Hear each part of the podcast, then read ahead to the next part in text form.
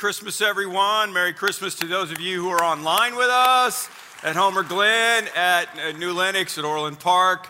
What's, what's the answer?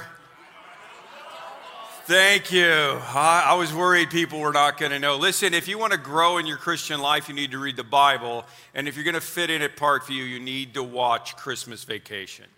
Okay, I'm just telling you. Because, uh, I mean, here's what I want you to do. Next week, um, Todd's preaching. Doesn't Todd kind of remind you of Todd, if you think about it, from Christmas vacation? So when he comes out to preach, I, I want you to just yell out, why is the carpet all wet, Todd? Okay, when he comes out, just do that, and uh, we'll see if he knows the answer. I, I uh, also want to encourage you to invite people to the services. I've gotten a preview of some of the stuff that we're doing. Um, I mean, oh, the, the, there's a special song in there that's going to blow your mind. I, I mean, the stuff that we're going to do is going to be fantastic. So make sure that you're inviting people. And listen, if we, I mean, we are already talking about it. If we're running out of room at services, we'll add some more, um, you know, to the 23 that we have already. And speaking of that, um, there is a you know big need for your help, and especially if we end up with more than 23 services, we could really use your help. I mean, just parking lot, um, you know, the, the the guest services, the kids, all those things. It's only kids through five years old. Okay, so you know, it's just like poopy diapers and colds and stuff that you're going to get. It, you don't have to know anything. You don't have to teach them about Jesus or anything. You know, it's just a poopy diaper. So you could do that. Come on, just birth through five years old. Fill out the form and drop it off on your way in, and uh, it, it, and help us out because this is really. I mean, I think especially last year was awesome, but we can only do 50% capacity. And, you know, I mean, it, i just think this year everybody needs it that much more, right? Okay? So, did you get your tree up? Yes, everybody? I got my tree up. Don't judge me. Um, but, but I got it. Uh, um, we're talking about unraveled. That's why I'm wearing the ugly Christmas sweater, uh, because in some ways it's the most wonderful time of the year, and in other ways it's the worst possible time of the year, right? Uh, I mean, and, and it seems like every Christmas, no matter what, um, Christmas ends up sounding something like this version of Handel's Messiah.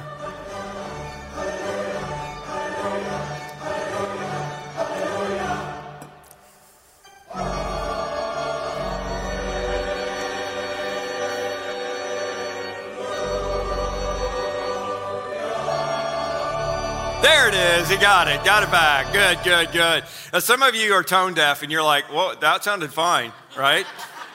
No, no, it definitely didn't sound fine. Matter of fact, my wife would eat, make me turn on my headphones when I was listening to it on my laptop, all right? That's what it feels like a lot of times when Christmas comes around, which is why National Lampoon's Christmas Vacation is always so popular because you get to that point where you feel like you just need a little help from Jack Daniels. Am I right? It, it happens every year. And, and the problem of it, of the whole thing, is that it's unrealistic expectations of what we think, what we want to have happen and it doesn't work out that way. You know, there's a happy feeling nothing in the world can buy when they pass around the chocolate and the pumpkin pie. The real problem is that isn't true. So, we talked last week about our uh, unraveled families, and my family wasn't supposed to be like this, and how am I going to deal with my family? And man, I heard I, everybody I talked to said, you were talking to me.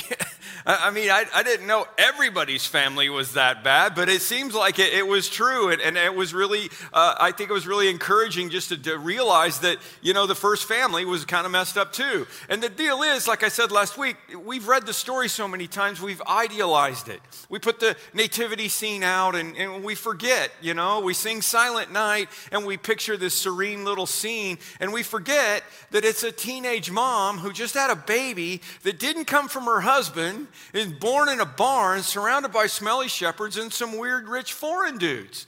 I mean, you've seen the nativity so many times, you forget that, right?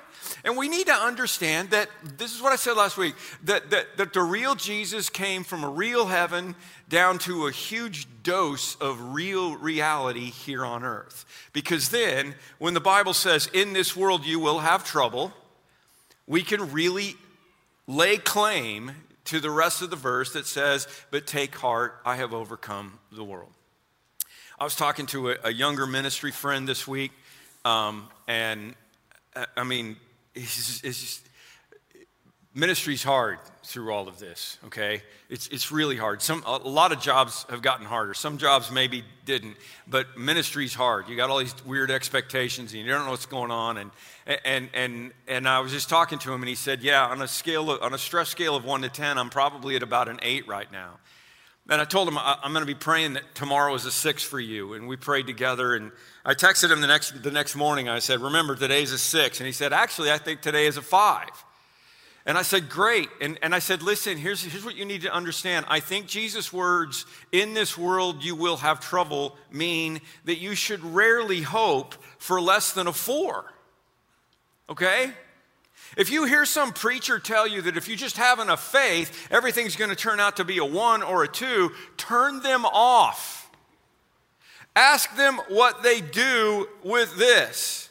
This is how the birth of Jesus came about. His mother Mary was pledged to be married to Joseph, but before they came together, she, she was found to be a child through the Holy Spirit, right?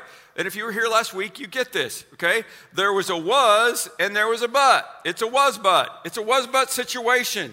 And when you find out that you're in a was but situation, it's going to be a problem. I mean, it was quite a shock to everyone, whether we read the story a lot or not. I love the story.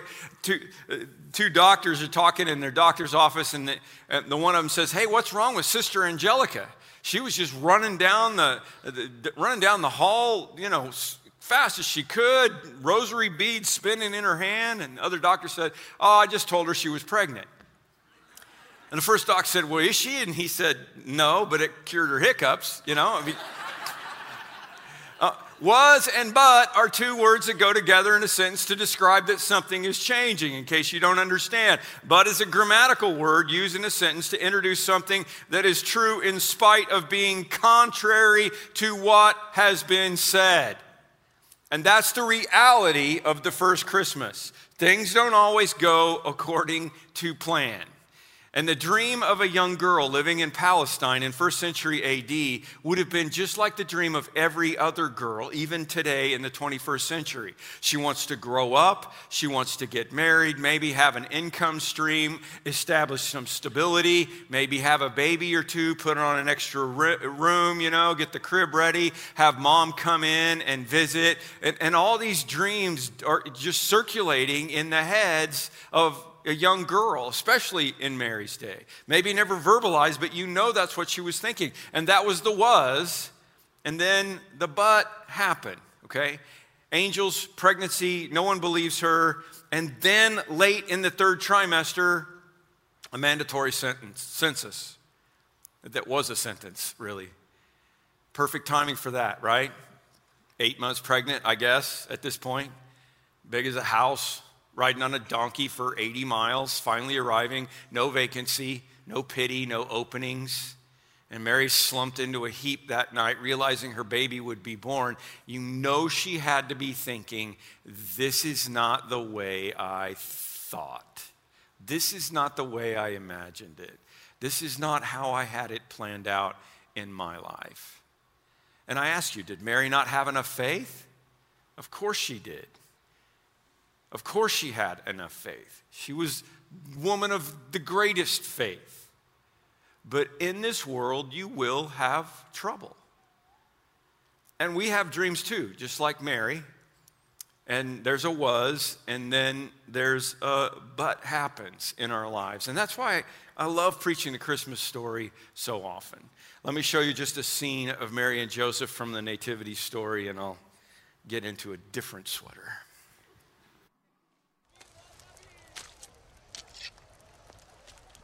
You've never really told me of your dream. A dream?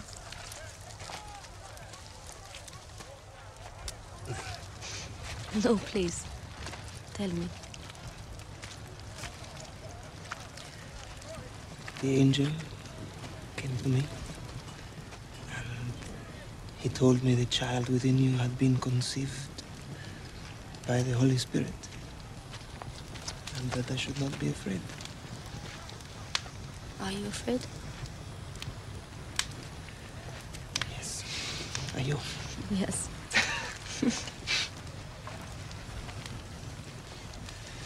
Do you ever wonder when we'll know? No, no one. When he's more than just a child? Will it be something he says? A look in his eye? I wonder if I will even be able to teach him anything. Can you imagine? Oh, yeah, my child's the Son of God. What am I going to. I mean, so much change. And they had other problems as well, you have to realize. Um, they were poor.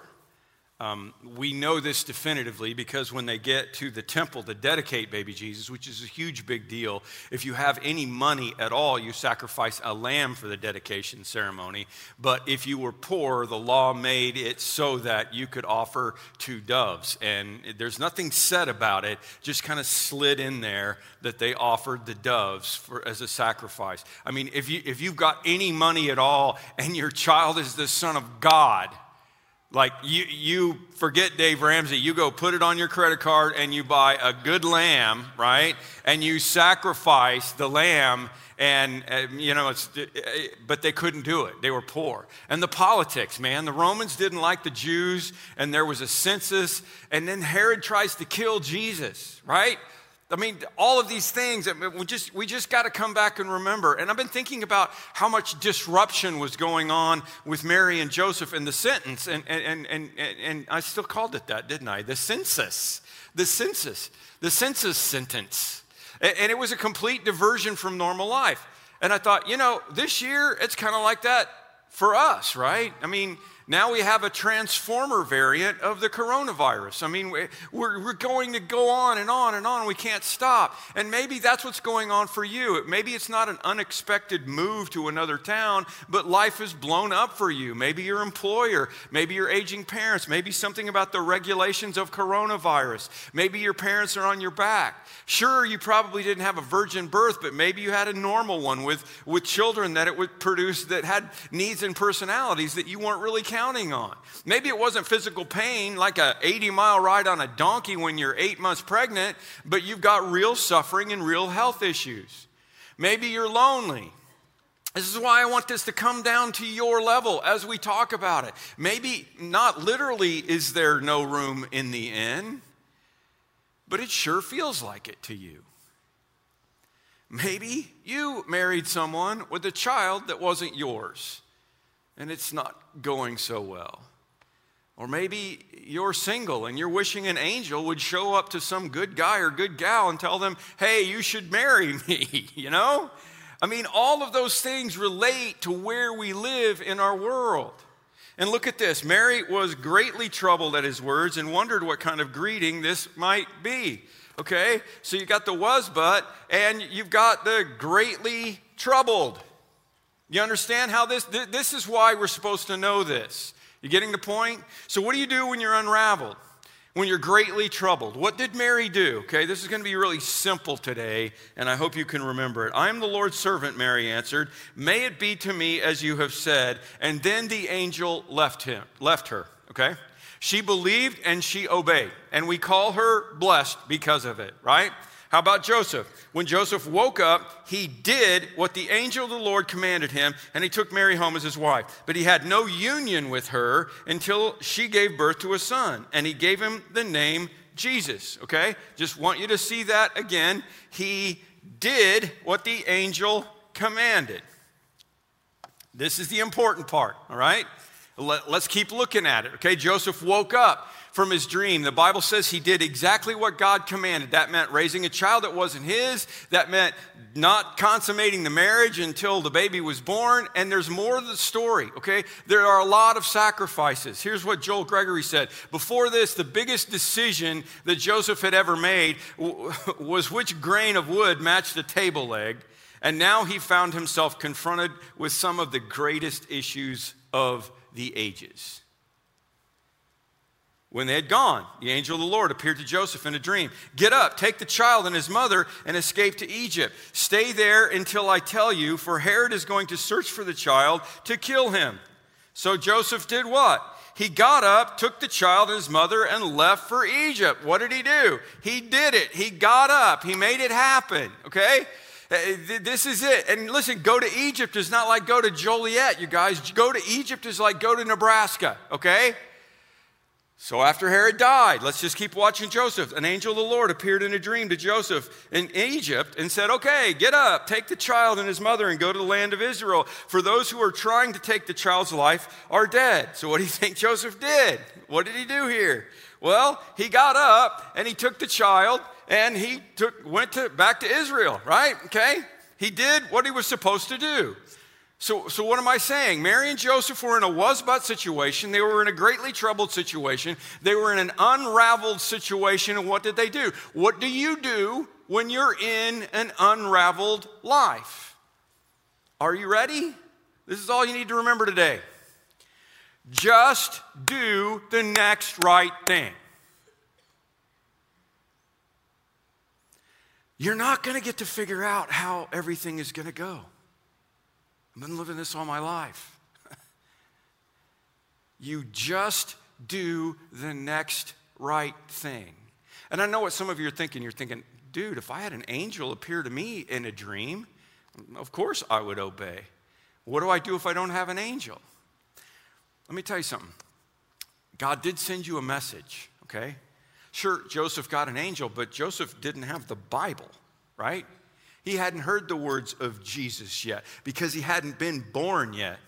Listen to what Hebrews 1 1 and 2 says. In the past, God spoke to our forefathers through the prophets at many times and in various ways, but in these last days, he has spoken to us by his Son, whom he appointed heir of all things and through whom he made the universe. Do I believe God still instructs us today Sure, most of the time we're just not listening. But even if Jesus or an angel never shows up while we're in this body, I don't think that our biggest problem is finding out God's specific will for a certain situation in our life. I think our bigger problem is following the will of God we already know. Do you know what I'm saying? I mean, I don't know if God wants you to take a pie to your neighbor's house on Thursday night and invite them to the Christmas Eve service, okay? But what I do know is that you should love your neighbor as yourself, right? So do the next right thing. I don't know if God wants you to go to Africa and take care of, of, of poor people or an AIDS orphan I don't know that, but I know that the whole chapter of Matthew 25 was you better take care of the poor, right? I don't know if God wants you to go to Christmas family dinner with people who hurt you, what we talked about last week. What I do know is, as far as it is possible, as much as it depends on you, live at peace with everyone, right? I don't think we need to know the specific little details of even what the next right thing is. I think we already know what the next right thing is. We just need to do the next right thing. Mark Twain said, It ain't the parts of the Bible that I can't understand that bother me, it's the parts that I can understand. That's what I talked about last week when that, when that verse said, Love your enemies and pray for those who persecute you and all that junk. I, I, I understand that, I just don't like it. So, what should I do? The more unraveled your life is, the more you got to hone in on just do the next right thing. You may not figure it out exactly, People in the Bible didn't always figure it out exactly either.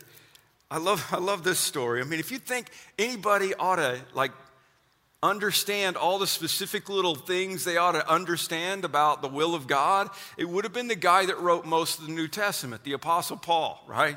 So, so listen to Acts 16. This just cracks me up. Paul and his companions traveled, and there's just a bunch of words in here, and and, and just, just so you know, the key to uh, pronouncing biblical words, if you're ever reading them out loud, is just to say it with force and, and, and, and act like you know that that's how it's pronounced. And nobody's going to argue with you because they don't know either. Okay, here we go. Paul and his companions traveled throughout the region of Phrygia and Galatia. I'd love to live in Phrygia, wouldn't you? Having been kept by the Holy Spirit from preaching the word in the province of Asia. And they came to the border of Mysia and they tried to enter Bithynia, but the Spirit of Jesus would not allow them to do it. So they passed by Mysia and went down to Troas. And during the night, Paul had a vision of a man of Macedonia standing and begging him, Come over to Macedonia and help us. And after Paul had seen the vision, we got ready at once to leave for Macedonia, concluding that God had called us to preach the gospel to them. Uh, I mean, come on, Paul, what, what are you doing?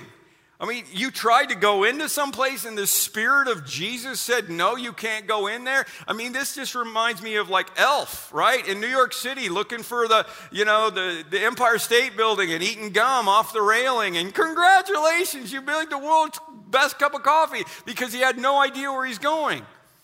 But you know what's important about Acts 16? What's important about Acts 16 is not that it took them a while to figure out where they were supposed to go. The key was that Paul was following God in the first place. Just do the next right thing. If it's not the right next right thing, Jesus will tell you. But at least you'll be moving forward. Let's go back to Joseph. Because Joseph, her husband, was a, I love this, was a righteous man and did not want to expose her to public disgrace. He had in mind to divorce her quietly, okay? Let me come back to this. He, he was a righteous man. What, what did that mean? That meant he did, usually did the next right thing, right, the righteous thing, right? Before the angel, this is really important. Joseph was already a righteous man. So, what is he going to do before the angel comes and he finds out it really is the Son of God? What is he going to do? He's going to do this is the next right thing. The NRT, he's going to do it, the next right thing, angel or not. In Joseph's day or our day, no one would expect you to be married, go ahead and marry an unfaithful pregnant fiance, right? As a matter of fact, he could have exposed her to public disgrace. He could have had her stoned like they were going to do to the adulterous woman they brought to Jesus. but Joseph was a righteous man. He was an NRT man, next right thing man. And he decided not to hurt Mary.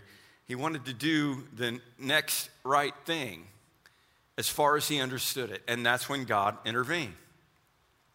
The Apostle Paul was headed to the place he thought God wanted him to go. And that's when God showed him a different way. But at least he was moving. Do the next right thing. I mean, this whole making a list, checking it twice, gonna find out who's naughty and nice thing works for a little bit at Christmas, but real obedience is about doing it for the long haul. The key to, is to obey what you do already know. That's the hard part. Now listen to Max Lucado. Joseph's prayer. This isn't the way I planned it, God, not at all. My child being born in a stable, this isn't the way I thought it would be. A cave with sheep and donkeys, hay and straw, my wife giving birth with only the stars to hear her pain. This isn't what I imagined. I imagined family and grandmothers and friends, and the house erupting with joy at the first cry of an infant, slaps on the back, jubilation. That's how I thought it would be. Did I miss something, God? When you sent the angel and spoke of the son being born, this isn't what I pictured. I envisioned Jerusalem, the temple, the priests, people gathered, a pageant, a parade, a banquet. I mean, this is the Messiah. I'm unaccustomed to strangeness, God. This, this is great. I'm unaccustomed to strangeness, God. I'm a carpenter. I make things fit. I square off the edges. I follow a plumb line. I measure twice before I cut once. Surprises are not the friend of a builder. I like to know the plan. I like to see the plan before I begin. But this time I'm not the builder, am I? This time I'm the tool. I'm a hammer in your grip, a nail between your fingers. I wondered, Max asked, did Joseph ever pray such a prayer? Perhaps he did, perhaps he didn't, but you probably have. You stood where Joseph stood, caught between what God says and what makes sense. You've done what he told you to do, only to wonder if it was him speaking in the first place. You've stared into a sky blackened with doubt, and you've asked Joseph what, asked, what Joseph asked. You've asked if you're still on the right road, if you were supposed to turn left and you turned right. You've asked if there's a plan behind this scheme. Each of us knows what it's like to search the night for light, not outside a stable, but maybe outside an emergency room, on the gravel of a roadside, on a manicured grass of the cemetery. We've asked, we've questioned, and we've wondered why God does what he does. The Bethlehem sky is not the first to hear the pleadings of confused pilgrims. If you're asking what Joseph asked, let me urge you to do what Joseph did obey. He obeyed when the angel called. He obeyed when Mary explained. He obeyed what, when God sent. He was obedient to God. He didn't let his confusion disrupt his obedience. He didn't know everything, but he did what he knew. He shut down his business, packed up his family, and went to another country. Why? because that's what God said to do. So, what about you? Just like Joseph, you can't see the whole picture. Just like Joseph, your task is to see that Jesus is brought into your part of your world. And just like Joseph, you have a choice to obey or disobey.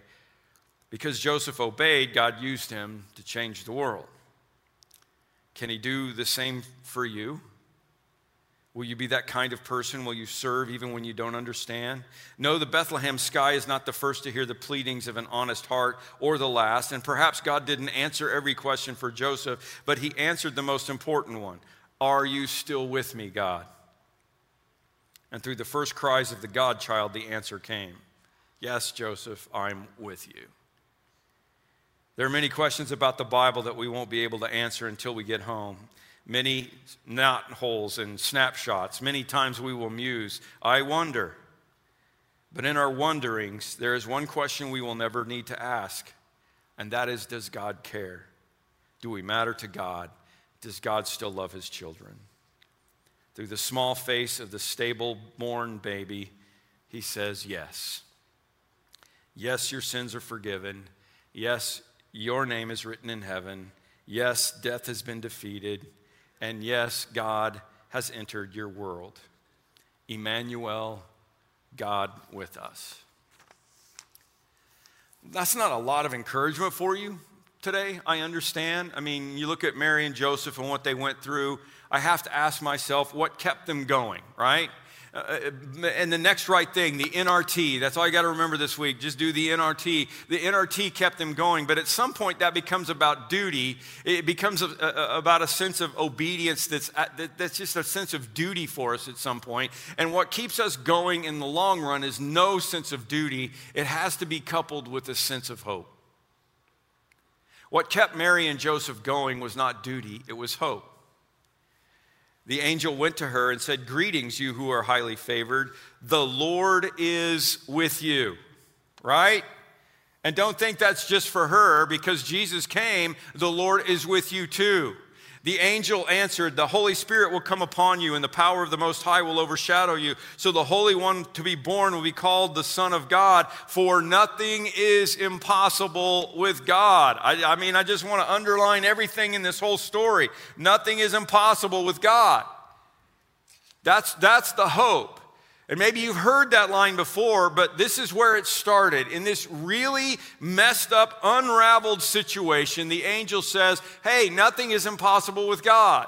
Several years ago, I remember, reading in Popular Science, they published an article proving that the virgin birth was impossible. It was so dumb. I mean, of course it's impossible. Uh, I mean, it's not like Christians don't understand the reproductive system okay? We're not like the little boy who for months kept telling his teacher in first grade about the baby brother or sister he was expecting. And then one day the mother allowed the, the, the boy to feel the baby moving in her tummy. And, and he was obviously impressed, but he didn't make any comment. And he didn't really say much more about the baby after that until his teacher one day asked him about how's that little baby that's coming. And he burst into tears and said, I think mommy ate it. We're not that dumb, okay? Christians understand how babies get in there. It's impossible. That's the point, stupid science magazine. We also know the difference between natural and supernatural, and that's why it's super. What turns the NRT into something we do based on hope and faith, not just duty. God does have a plan. They had a promise, some determination, sure. But they had a lot of hope, and so do you. And all you need in your unraveled Christmas 2021 is a little hope, a little faith. I'm not asking you to believe it all. I'm not telling you that you can't be skeptical about angels and virgin births and wise men from afar. I'm just saying, what if? Joseph, son of David, the angel told him, Do not be afraid to take Mary home as your wife, because what is conceived in her is from the Holy Spirit. And she will give birth to a son, and you will give him the name Jesus, because he will save the people from their sins. What I'm saying is the key is to obey what you do know, but the power comes from trusting what you don't know because you believe in the one who knows it all. The key is to obey what you do know, but the power comes from trusting what you don't know because you believe in the one who knows it all. And suddenly, a great company of the heavenly host appeared with the angel, praising God and saying, Glory to God in the highest, and on earth peace to men on whom his favor rests. And 33 years later, just before he was arrested, Jesus told his disciples, Peace I leave with you, my peace I give you. I do not give you as the world gives. Don't let your hearts be troubled, and do not be afraid. And right after that, he says, In this world you will have trouble, but take heart, I have overcome the world. Where do you get peace? You get peace from trusting in the one who knows it all. Where do you get hope? You, you have hope from trusting in the one who knows it all. Well, what should I do next? Well, you should do the next right thing. You should do the NRT. Don't worry about what step five is down the road. Don't worry about what you're supposed to do in 2024. Do the next right thing, and God will lead you. And trust in the fact that He does know how everything is supposed to happen because He's your Father who loves you and He's in charge. Could Mary and Joseph see the end? No, of course not. As a matter of fact, if they could have seen what Simeon prophesied about the cross, um, how would they have felt? And now they understand, but if they could have seen that, how would they have felt? How would you feel if you were signing up to adopt a child from heaven that you knew was going to be crucified on a cross for the sins of the world? Again, the key is to obey what you do know, but the power comes from trusting what you don't know because you believe in the one who knows it all. I feel like I spent most of the sermon telling you you need to keep going, but we don't keep going without hope. That would be impossible. Just remember that nothing is impossible with God.